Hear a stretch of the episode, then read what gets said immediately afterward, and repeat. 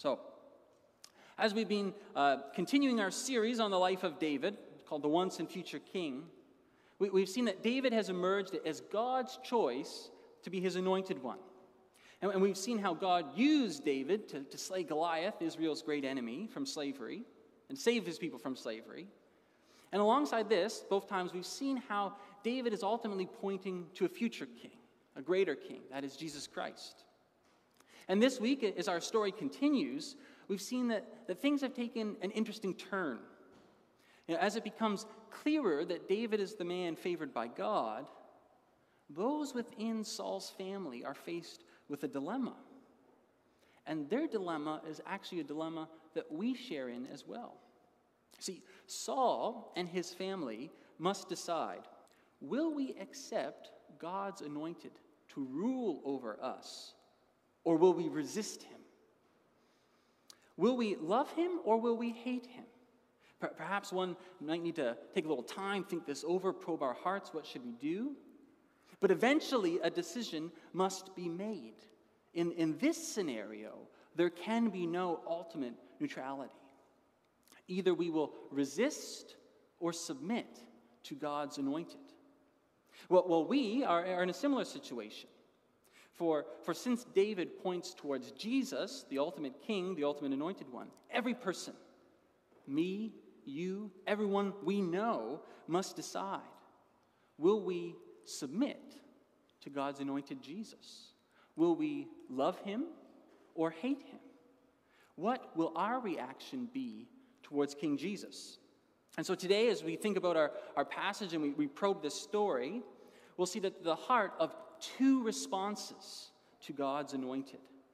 And we'll see, despite these two responses, that there is only one final outcome. So that's three points two responses to God and one outcome for God's anointed. So, to, to set a bit more context, as, as chapter 18 and, and 19 go along, we, we've, we've seen that David still has his old enemies. The Philistines are still there, they're, they're a thorn in Israel's side. And, and uh, David fights the Philistines, and he has great success. Saul asks him to go on these daring and dangerous missions, and each time, David doesn't just complete them, he goes above and beyond. One time earlier in chapter 18, Saul says to David, You need to go kill 100 Philistines and bring back evidence. So David goes out and he doesn't just kill 100, he kills 200 and brings back evidence. And Jonathan, Saul's son, next in line to the throne, has seen this. And he develops this, this close, intimate bond with David. He, he loves David. And just before our reading today, he actually makes a covenant with David, this, this deeply personal contract, this promise to David. That through thick and thin, Jonathan is going to be on David's side. And we're, we're also told in the beginning of our passage in verse 28 that David finally gets to marry one of Saul's daughters, that reward from killing Goliath. So he marries Michal. But this turns out not to be just a merely political marriage as maybe Saul had hoped or intended. But we're told in our first verse that she actually loves David. Her heart is with David, not her father. And so, so leading up to this and woven through our story today, we see our first response to God's anointed that God's anointed will be loved by some. That God's anointed will be loved. You see, way back in 1 Samuel 13, Saul, Saul's impatient. He can't wait for, for Samuel, God's prophet, to show up, and so he takes matters into his own hand and he, he makes a sacrifice towards the Lord. And when Samuel gets there, Saul is disciplined, Saul is, is, is judged, and, and he is told, Samuel tells him, You have done a foolish thing, Saul, and you will no longer be king. The Lord will end your kingdom. In that story, we're told Jonathan is there. He's watching, he's listening. He has heard what's happened between the prophet and his dad. And whether or not he fully understood all the ramifications at that time, it is likely that Jonathan would know my father is going to be replaced. God has picked another to take my father's place. He knows that his father's throne would not last. And so, because of this, because of his father's disobedience, he is put in a difficult situation. What will he do? How will he respond?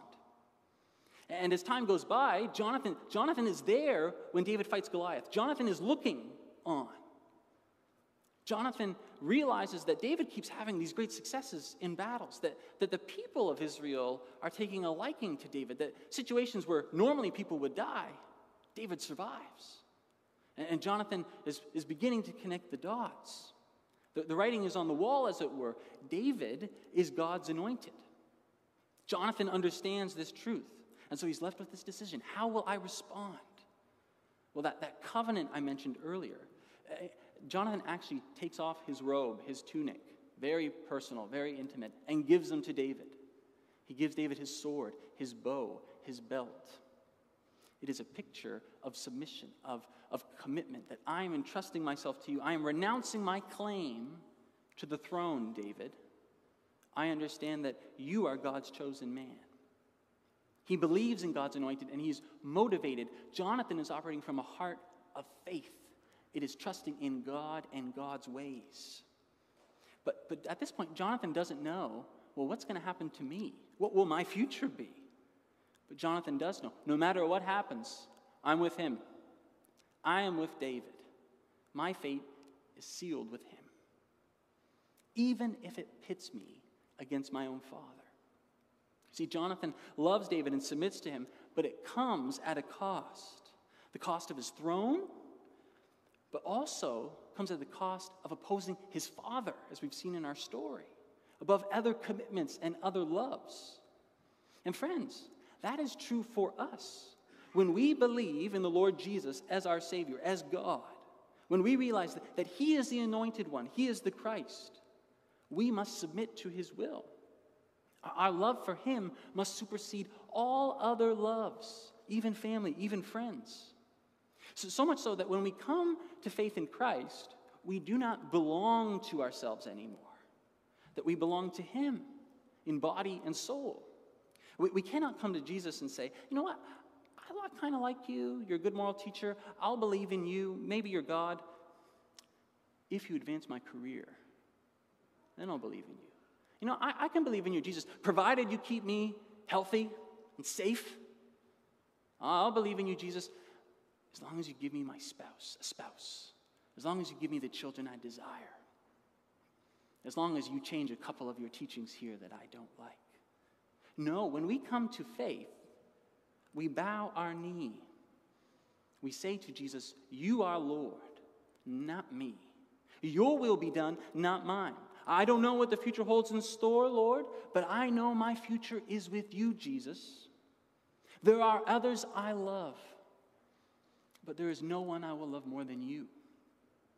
That is what it means to truly love and submit to God's anointed.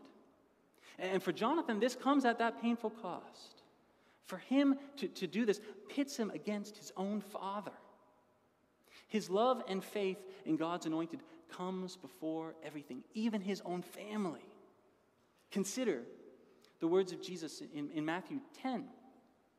Jesus says, Do not suppose that I have come to bring peace to the earth. I did not come to bring peace, but a sword. For I have come to turn a man against his father a daughter against her mother, a daughter in law against her mother in law. A man's enemies will be in the members of his own household. You see, for, for Jonathan, just as for us, to love God's anointed comes with a cost. And so, so for some of us, we might, we might love Jesus. We know that having faith in Christ, with it brings eternal life, a treasure beyond value. But it can be tough. Believing in Jesus doesn't just mean my life is going to get better here and now. Sometimes it can actually make our lives far more difficult here and now.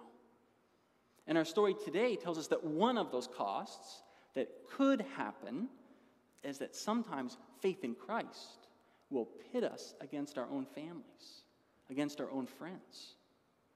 And so we're left with this, this tragic picture in this story of here's Jonathan trying to defend David before his own father. But to no avail. Saul does not truly listen to Jonathan in our passage. Well, in, in different ways, we too may have to endure, with the Lord's help, those that we love. Sometimes they will lash out at Jesus. we may plead with them of the goodness of Jesus, and they will not listen. They will harden, they will ignore. But, but to love Jesus is to submit to him, to have faith in him, to entrust your entire life to him. But it comes at a cost of surrendering everything to him. Our allegiance to him rises above all others. But it is worth it, friends. You might be thinking, at such a cost. I love my family. I love my friends. How could I ever do something that puts that in jeopardy? Well, it's worth it, friends, because Jesus is the good king. Jesus has done no harm to us. Jesus has benefited us in more ways than we will ever truly understand. He is a king who's actually made a way for rebels to peacefully lay down their arms and become friends to the king they were rebelling against. To become not as prisoners of war, but as cherished children. But as Jonathan reminds us, though, having this faith in Christ comes, it can come with a painful cost. And that is what it means to truly love God's anointed. And this brings us to our, our second response to God's anointed that God's anointed will be opposed by some. That God's anointed will be opposed. And Saul is, is, is being uh, interesting character through this story, and, and he begins to realize it. And think about it this Goliath giant, giant Goliath. This unlikely David emerges and slays him. And, and, and the people start singing all these songs in, in praise of him. And you send him out on dangerous missions, and, and he's succeeding. And the people love him. Your son loves him. Your daughter loves him. Everyone seems to love David. And David just seems to be uh, more successful than Saul could ever imagine. And so he begins to connect the dots. David just isn't anyone. David is the one that God is going to try to replace me with. You see, Saul is not dumb. In many ways, he is a normal person. He's calculating. He is in power. He has control. I have my family's future to think of. And who just voluntarily gives up their power? I mean, such an idea would be absurd in the ancient world. If you were a king and you had a, a rival to your throne, to your claim of power, you didn't just reason with them, you killed them, you eliminated your threats. You want to be on top? Oh, no mercy. Doesn't matter if they're an old friend, doesn't matter if they're a young child, doesn't matter, maybe they have saved your life before. If they are a threat, kill them. Better to err on the side of caution than lose your throne. And this isn't just something of the ancient world, as if only ancient people could be so barbaric and ruthless. Modern people, well educated people, are just as capable of the same brutality and harshness. One example is just, just think of the, the Russian Revolution last century. When, when Tsar Nicholas and his wife and his five children are captured by the, the communist revolutionaries, all of them are killed, children included. Why? In part because they did not want any rival claims to power, no one legitimate who could challenge them. Well, here, Saul understands the situation. There can be one king, and he has decided it is going to be me. And so, do you see here, if we probe a bit deeper, what is Saul doing? What is he living from? If Jonathan's living from faith, what is Saul living from? He's living from idolatry. For, for Saul, he has become king, and now that he's tasted it, well, it tastes pretty good. It's become his supreme treasure. His, his life, his identity is now based on being king. As king, he has control, he can do whatever he wants, he has his purpose, and he can no longer live without it. He needs to be king. You know, it's not just a normal, healthy desire for something good, we all have those.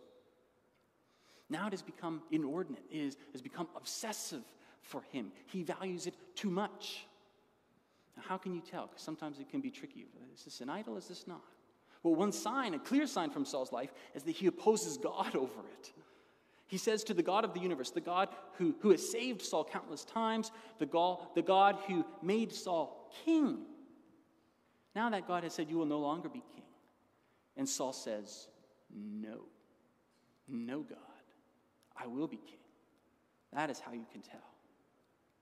And if we're honest, we have the same problem. Our hearts are prone towards idolatry. J- John Calvin, the reformer, once famously said that our hearts are an idol factory. Now, I would be very surprised if anyone really wanted to be king over Israel today, or we don't want political power in the Middle East. That's not the throne that we prize. But whether it is sex, sexual pleasure, money, whether it is education, power, authority, or something else, we all struggle with things that we think, you know what, if I just had that, if I just had that experience, I'd be truly happy. Or we have things in our lives that we think if they were ever taken away, our life wouldn't be worth living. Give up. No point in going on. That is how you can tell if it, it begins to move towards idolatry. And let's just focus on one example. Focus on, on, on, give our attention to power for a moment. I mean, you might not think, I might not think, that, that we idolize power or authority. I mean, we're not a king. But imagine what if someone was promoted over you at work for that position that you wanted? Even that person you don't like at work was promoted over you. Or even worse, what if your boss said to you, you know what? We're actually going to demote you, and they are going to have your position. How would we respond then? Or, or maybe on a, a more simpler everyday level, how do we respond when someone corrects us, offers a better way of doing things, when things do not go exactly according to our plan? And so, Saul in our story, he has made an idol of his kingship. And it, is a co- it has caused him to oppose God and God's anointed, David. And so, so Saul, in verse 1, he tells Jonathan and the attendants, David needs to die. We need to kill him.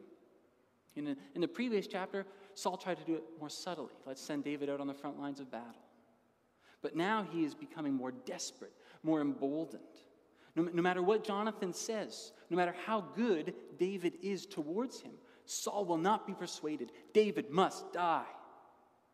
And in verse 9, maybe you noticed verse 9, we're told, But an evil spirit from the Lord came on Saul as he was sitting in his house with his spear in his hand. Now, what does that mean? An evil spirit from the Lord came upon Saul. it's tricky. Now, one way to understand this is Saul has continually been hardening himself towards God and his commands. He's continually disobedient, will not listen.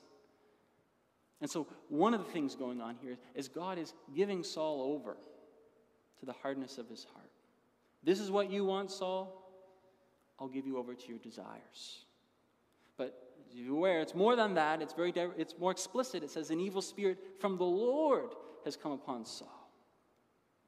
Well, in understanding that, I think the best way would be that God has allowed, He permits an evil spirit from His presence to go into Saul's life and wreak havoc, to, to hasten Saul's decline in, in, in his sin and rebellion. See, God, God is sovereign over the universe, He is sovereign over everything, even Satan and the demons, over kings and regular people. But God is not the author of evil. And as God's Spirit departs from Saul, God will no longer shield Saul in the way that he previously had. Saul is, You want to be on your own? I will leave you to be on your own. And so, how does Saul respond? He throws this spear at David. Can, can, you imagine that? You're in the living room, maybe Sunday afternoon, and a good friend, maybe a family member, throws a steak knife at you, whizzes past your head, lodges in the wall. What would your reaction be? Well, here, David's in the courtroom, or the court, the, the court of the king. And, and Saul throws the spear, whizzes past him, and, and beds in the wall. David hightails it out of there. Can't fight against my king. I got to leave. But Saul won't stop there. He, he's consumed by this hatred of David, so he, he continues to plot to kill him. Even again, when David has done nothing towards him, even after Saul throws a spear at him, David does no harm to Saul. Now, now pause for a moment. Does that sound like a king we meet in the New Testament? Maybe if you remember King Herod, he too hears of another king, arrival to his throne in Israel, of this, this king that's going to be born, this anointed one that's going to be born in Bethlehem. Well, what do you do with rivals? You kill them. And so King Herod orders that all boys under two years old are to be king, uh, killed in Bethlehem. Idolatry made Herod hostile to God's anointed Jesus.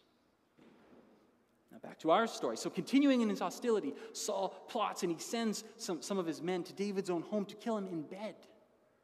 And through this, this clever trick and, and the thinking of his wife, David escapes. He goes down through the window. They, they set up this, uh, you know, the, these pillows and these goat hair, this idol, to, to make it look like he's sleeping in bed. But do you see what's really going on here? What, what Saul is becoming like?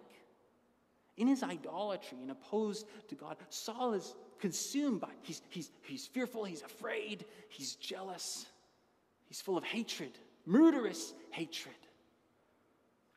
And if we too oppose Jesus Christ, we will eventually become like Saul here. We might not actually be murderers here and now, but our hearts will be dominated by fear, by anger, by hatred, by jealousy, envy.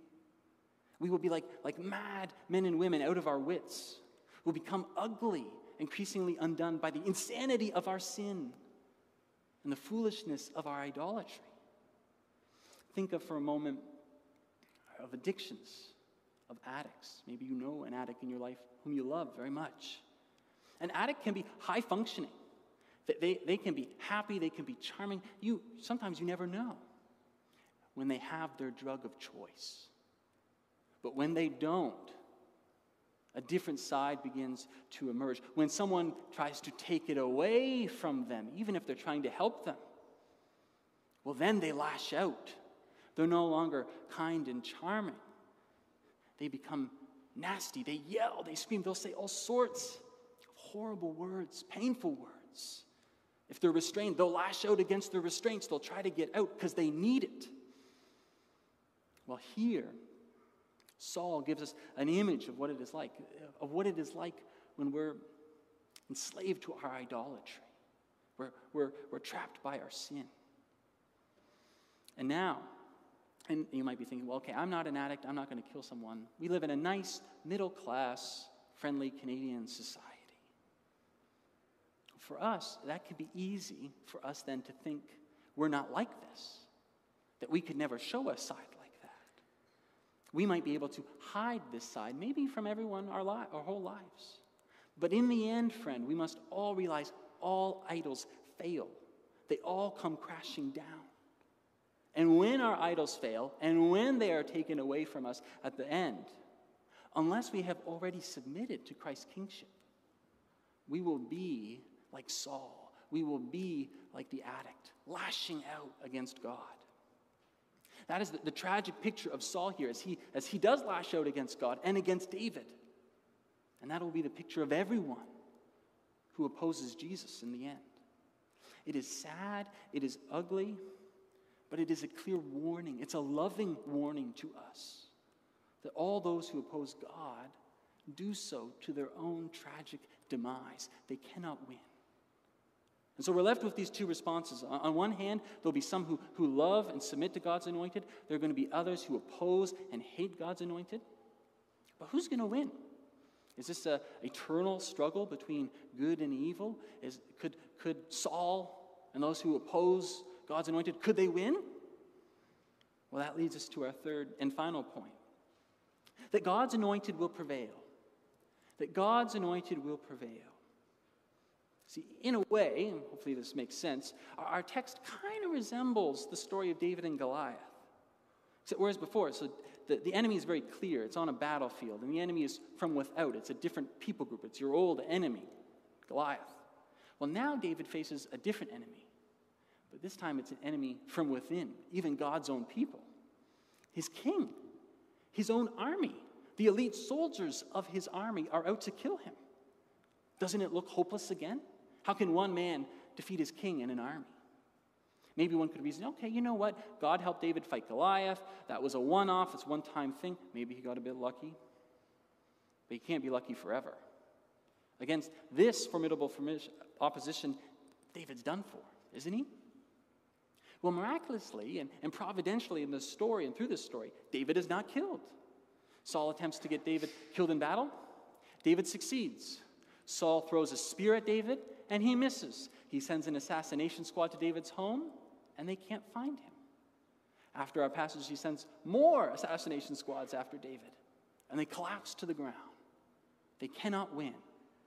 And Saul does not get the hint, but we, the onlookers, the listeners to the story, are supposed to get the message loud and clear.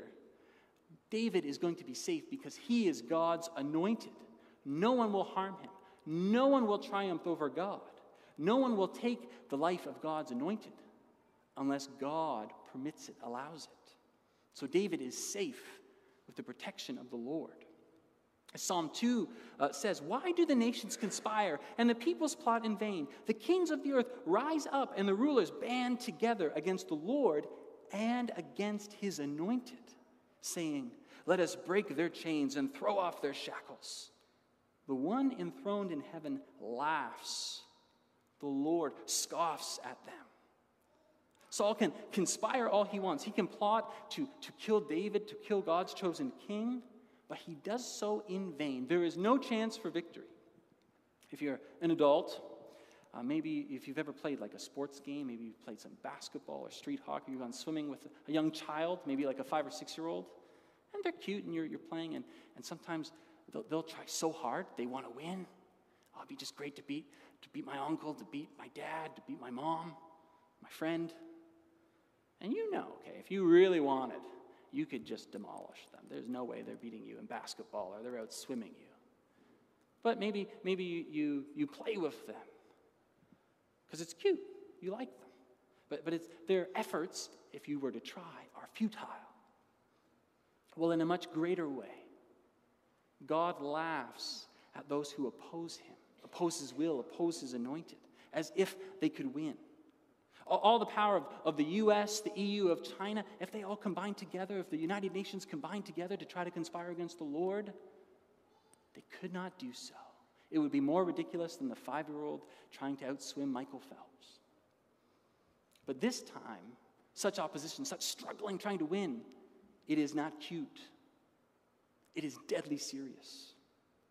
And so ultimately, as the story of David continues to unfold, there are two choices that Saul and those around him have, have to make. Will we bow the knee to David?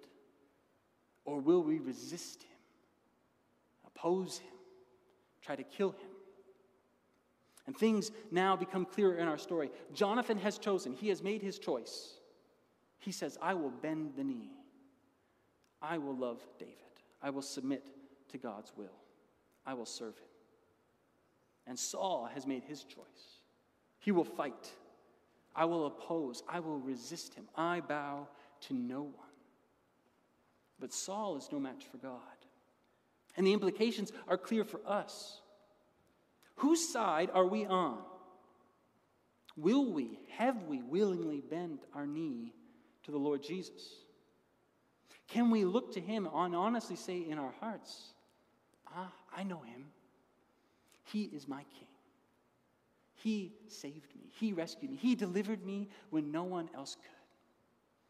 And so, by His grace, I gladly serve Him here today. He is my King.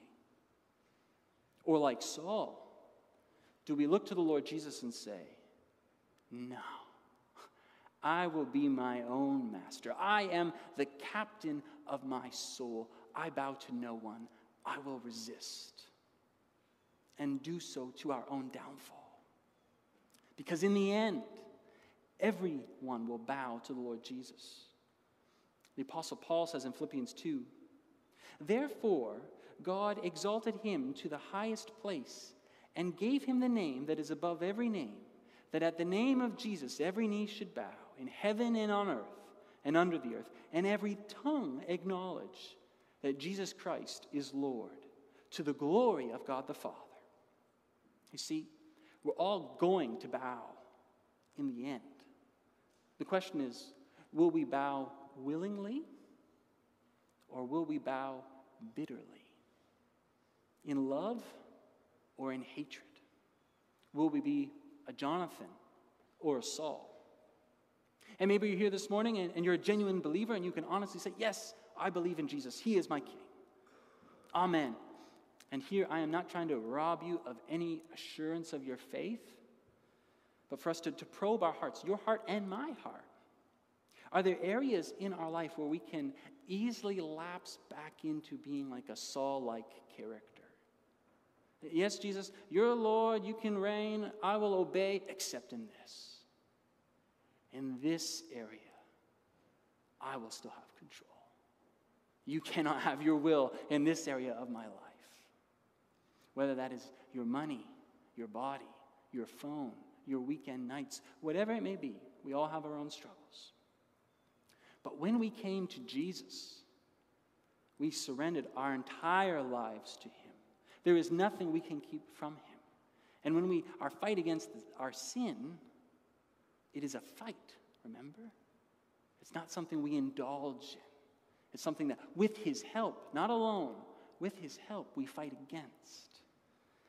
Day by day, little by little, we grow in obedience to living under His reign in every area of our life and heart. And maybe you're here today and you have not yet bowed the knee to Jesus. Maybe you're here today and, and you're, you're fighting against Him, you oppose Him. Well, if that is you, friend, think of the words of Jonathan that we heard in our story. What harm has he done to you? What harm has Jesus ever done to you? Jesus has done more to benefit you than you can ever, that any of us can ever truly imagine or understand. You see, on the cross, he died in our place. The king actually died for rebels, that terms of peace could be made, that we could lay down our arms, that we could come to him in faith, that we could show a humble, faith, faithful spirit that trusts in him and have confidence he will not push us away. He pushes away none who come to him. But those who are hostile to him, it's futile. You cannot win. In the end, all of us will know, we will find out that in the end, Jesus, the Lord, the Anointed One, He will prevail. So come now. Come to Him in faith. There is no greater decision you will ever make. Amen.